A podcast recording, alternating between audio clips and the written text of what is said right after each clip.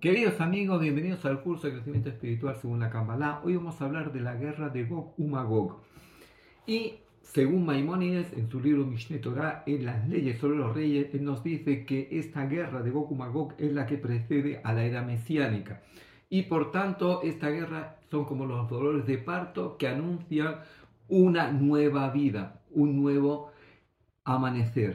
Y eh, en esta Haftará, el capítulo de Zacarías catorce, del versículo uno hasta el ver versículo eh, veintiuno, dice el profeta Zacarías: porque yo reuniré a todas las personas en batalla contra Jerusalén, y la ciudad será tomada y saqueada. Después vendrá Dios y peleará con, con aquellas naciones, como peleó el día de la batalla. Se refiere a la salida de Egipto. Y acontecerá que en ese día no habrá luz clara ni oscura, y será un día en el cual es conocido como el día de Dios, que ni será día ni de noche, mas acontecerá que el tiempo de la tarde habrá luz.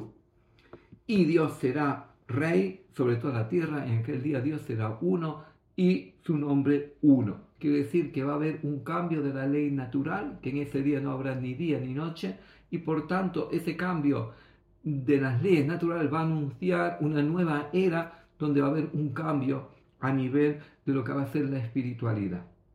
Ahora, eh, en, también en Sukkot, pero luego en el primer sábado que continúa esta festividad de las cabañas, en el, eh, leemos el capítulo treinta y ocho y treinta y nueve del profeta Ezequiel. Y eh, comienza la lectura con el capítulo treinta y ocho del versículo, veinte, del versículo dieciocho al veintitrés, y luego el capítulo treinta y nueve. Dice lo siguiente: y será en aquel tiempo cuando vendrá Gog contra la tierra de Israel. ¿Quién es Gog? Dijeron nuestros sabios: Gog, Gog es un rey que vendrá a luchar contra la tierra de Israel. Y en aquel tiempo habrá gran, gran temblor sobre la tierra de Israel, y todos los hombres que están sobre la haz de la tierra temblarán ante mi presencia, y todos mis montes llamaré contra él la espada, dijo Dios, la espada de cual será un hombre contra su hermano. Quiere decir que habrá una guerra muy profunda, y yo intervendré en esa guerra y haré llover sobre Gog y los que le apoyen, y sobre los muchos pueblos que están con él, impetuosa lluvia y piedras de granizo, fuego y azufre, y será engrandecido y santificado, y será conocido en ojos de mucha gente que yo soy Dios. Tú pues, hijo del hombre, le dice Dios a Ezequiel, profetiza contra Gog, así ha dicho Dios: he aquí yo voy contra ti, y te quebrantaré, y te haré subir de las partes del norte, y te traeré sobre los montes de Israel. Sobre los montes de Israel caerás tú, y todos, tus, todos los que te acompañan, y los pueblos que fueron contigo. Y yo enviaré fuego sobre Magog, es decir, Magog son las naciones que van a apoyar a este rey, y sobre los que moran seguramente en las islas, y sabrán que yo soy Dios, y sabrán la gente que yo soy Dios. Y será en aquel tiempo que yo daré eh, a Gog eh, para que sea vencido, os lo entregaré, y allí caerá Gog y toda su multitud, y la casa de Israel eh, tendrá que esperar siete meses para poder, digamos, eh, restablecerse de, todo, de toda esta guerra, de toda esta lucha contra Gog. Ahora, eh, el Rab Hai Gaon, eh, que es el Rab Hai Ben Sherira, que nació en novecientos treinta y nueve en Babilonia y murió en mil treinta y ocho en Pumbedita, en Irak, él escribe, dice: ¿por qué se lee eh, justamente estos versículos eh, del libro de Zacarías en la festividad? en la festividad de Sukkot, y luego los, los versículos del capítulo treinta y ocho y treinta y nueve de Ezequiel en el sábado de la misma festividad de Sukkot.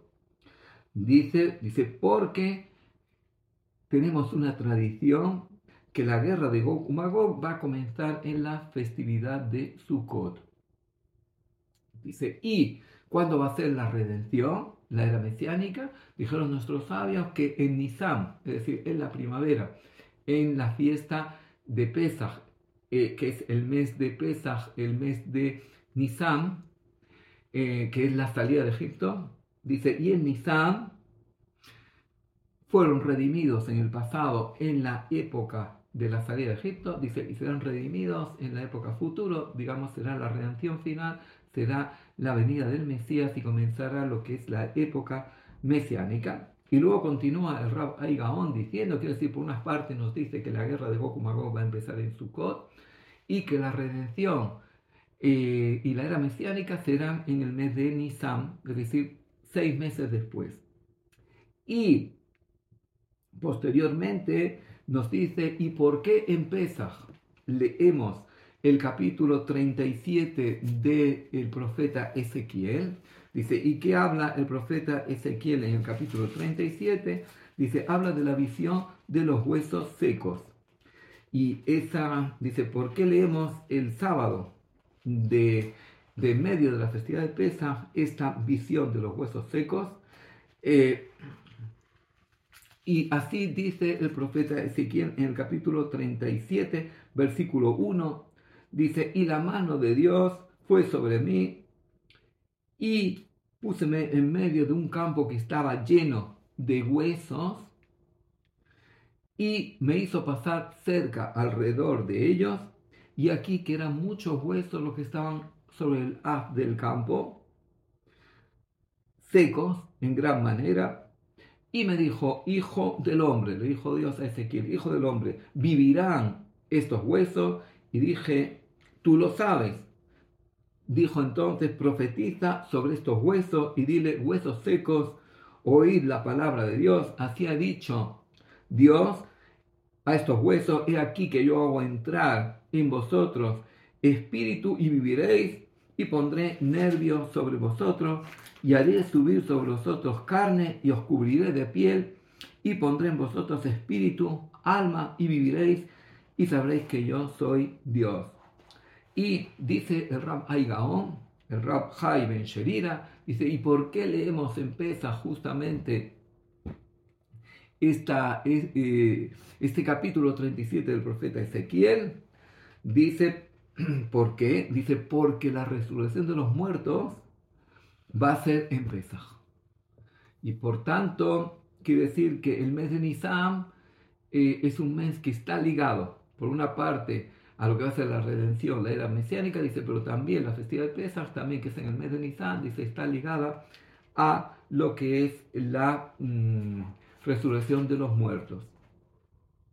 Y el Talmud, el, el Tratado de Baba Batra, capítulo, página setenta y tres del Tratado de Baba Batra, habla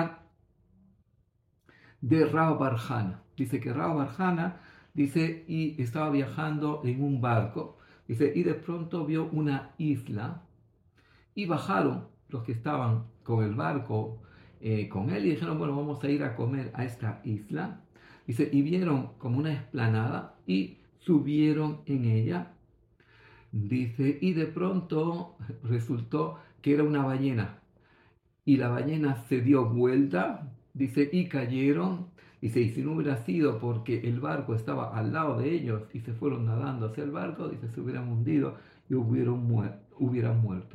El Malvin, uno de los eh, intérpretes del Talmud, Rebí Meir Lebush Ben Yehiel, que nació en Ucrania en mil ochocientos nueve y murió en Kiev en mil ochocientos setenta y nueve, él escribe que, dice, al final de nuestro exilio, dice, cuando el pueblo de Israel esté en su tierra con otra nación, dice, se van a sentir seguros y van a pensar que el pueblo domina sobre esa nación, dice, y sin darse cuenta, dice, de pronto esa nación los hará caer como la ballena.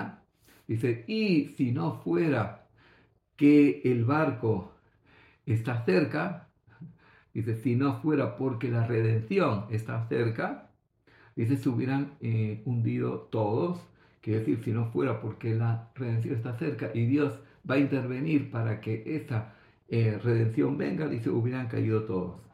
Y por tanto, eh, dice el Zohar, en la Perashah de Vallera, en la página treinta y dos, en nombre de Revigía, Rab Yossi.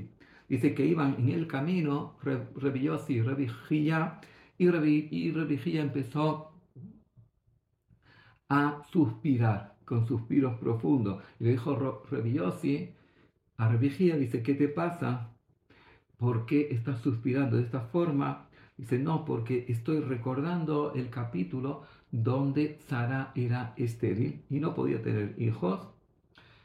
Y le dijo, le dijo, mmm, Rabbi Yossi, dice, sí, pero Dios le hizo un milagro para que pudiera tener un hijo a través del milagro. Y dice, sí, pero por otra parte, hasta que él hizo un milagro, dice, ya Abraham había tomado previamente a Agar y había tenido un hijo con ella, Ismael. Y aquí se va a generar una rivalidad entre hermanos. Y dice, y me está viniendo en profecía, dice, en una, en una iluminación, me está viniendo que eh, al final de los tiempos, Ismael va a obstaculizar, obstaculizar la, el retorno del pueblo de Israel hacia, a, a, a su tierra.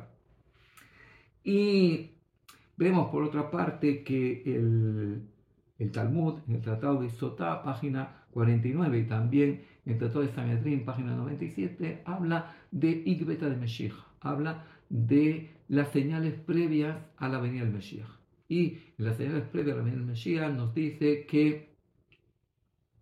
Ajustayis, que dice la insolencia eh, va a prosperar, eh, los hijos no van a escuchar a los padres, eh, el gobierno se va a convertir en gobierno eh, agnóstico y la generación va a ser como generación del perro.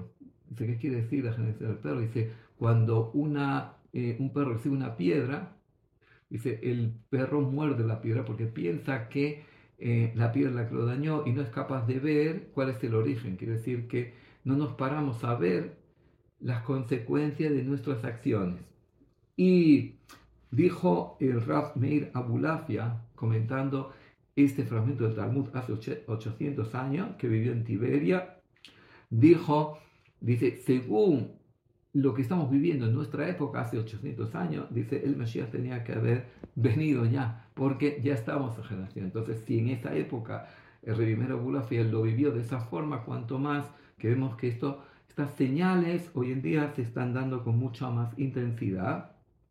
Y eh,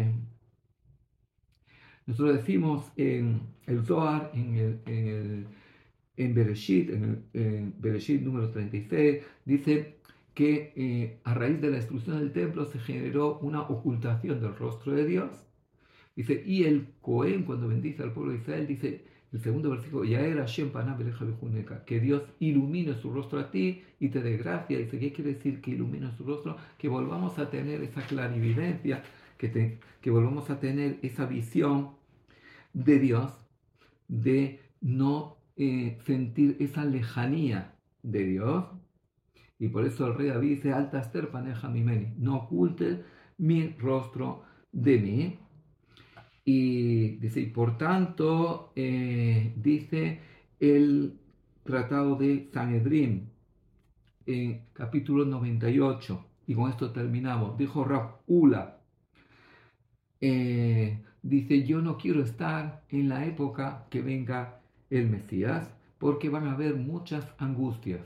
Dijo Rabiose, dice, yo sí quiero estar, porque yo quiero eh, tener el placer de vivir esa época posterior, de esa luz de espiritualidad.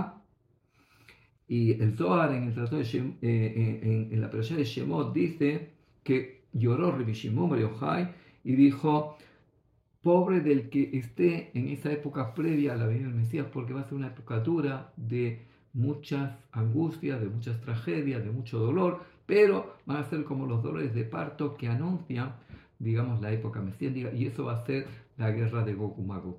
Muchas gracias por estar un día más con nosotros. Si les gustó, hagan like. Si todavía no se han suscrito a nuestra página, le, le invitamos a suscribirse.